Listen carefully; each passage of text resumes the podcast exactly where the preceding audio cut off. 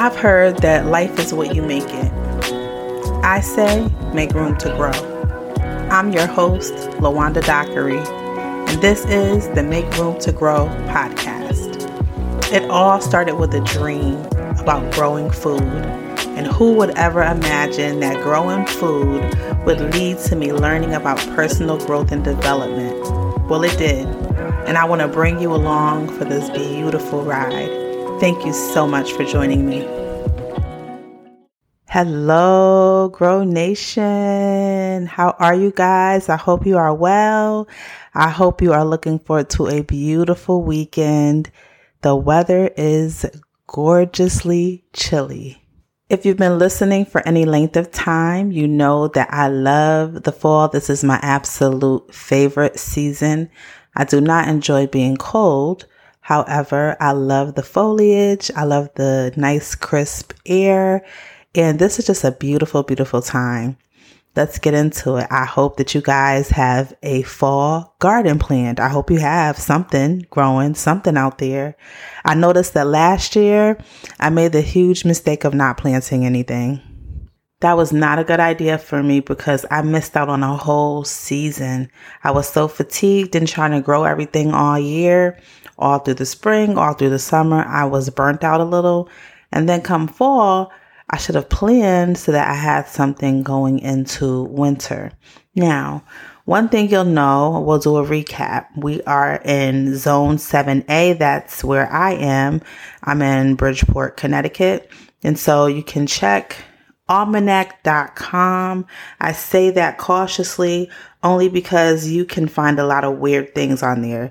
If you have listened to me before, you know I am a fervent believer in Christ. And so some of the things on there are just too weird for me. I don't subscribe to it. But you can also just do a Google search and find first frost date, last frost date. Now we're going into our first frost date because we're going into the first frost of the fall season. So if you put in your zone, you put in your information, you ask, what's my first frost date? You put in your zip code. For example, I get November 1st. My last frost date was April 9th. So that gives me a growing season of 205 days. So you're able to map out your season that way. Of course, we're on the back end of it, but just for next year, you'll have that information. So I know that it's September 23rd. So I have approximately 5 weeks before the frost. I haven't looked at the calendar to say that exactly, but I'm just giving an approximate. So I've planted, this is like a week ago, I planted 6 new crops. I could have gone to the nursery and got starter plants. I'm pushing it. I'm just going to push it and try with seed. So I tried arugula. You know, I have my handy dandy props. I'm going to go over 6 crops today for a fall reset. I'm in Zone 7A, so this may not apply to you. Check your local area. I've done kohlrabi, spinach, collards, arugula, and Swiss chard. And I planted those about a week ago. So let's start with kohlrabi. Now, I've never eaten kohlrabi, but I've heard a lot about it. You can hear my seeds in the background, my props. And supposedly it has a cabbage-like taste to it. It's a crop that has a bulb at the base of it, and it is kohlrabi Early Purple Vienna variety. I've ordered these from Baker Creek Heirloom Seeds, and you know that's a favorite place of mine, rare seeds.com. This is a early variety, so it should mature in about, I think this told me 50 something days. But it can take a frost, so it can take temperatures down as low as 45 degrees. So I'm pushing it, but I will try to get something out of it. I'll try it. We'll see what we get. Then I have spinach. Now, spinach takes a bit of a longer time to germinate, so I'm just going to let that, I'm going to give that some time. And I know that spinach can take a frost. Ideally, this says soil temperature should be 50 to 70 degrees, but I know that spinach can take much cooler temperatures than that. So I put that in also a week ago, and, you know, we'll see what we get with the spinach. I know spinach is one of those cut and come again. You can harvest those. They'll grow back. They're really good in the cold. I remember that from seasons past. I've also done collards. Now I have two collard plants growing in a 5-gallon grow bag that I started, I don't know, maybe 3 weeks ago. Those are doing really well. And so I'm just seeing what I get with these. Now, these are the Georgia Green variety. And so the leaves are a little bit crumpled. They don't look like your typical collards, but they are. You know, they'll suffice. And so this should be mature. This should mature in about 70 days. And so we'll see what we get there.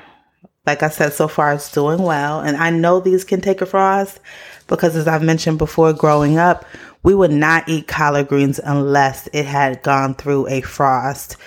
If you saw, when I was younger, if my grandmother saw someone preparing collard greens in the summer, she'd be like, oh no, we don't eat collards this time of year. They're not ready. The frost has to hit them. And I never understood what that meant until now. I understand that it makes the greens sweeter and more tender. The wisdom they had before, I tell you, they knew a lot. Also, I have Swiss chard. I'm going to try it again. I don't know why I'm not having good success with it, but supposedly it's a very healthy green. I've heard it likened unto beet greens. And they have different colored stems. You have your ruby, your gold color, your white stems. And so hopefully we'll get something from that. That's 30 to 60 days for harvest. And then I have mustard, Japanese Giant Red Greens. I'm going to try those again. Those are the ideal temperature, 55 to 70 degrees. And again, with all these greens, you can eat them and pluck them earlier if you want more tender greens. Maybe like, especially the mustards, maybe you want to throw it in a salad, the Swiss chard.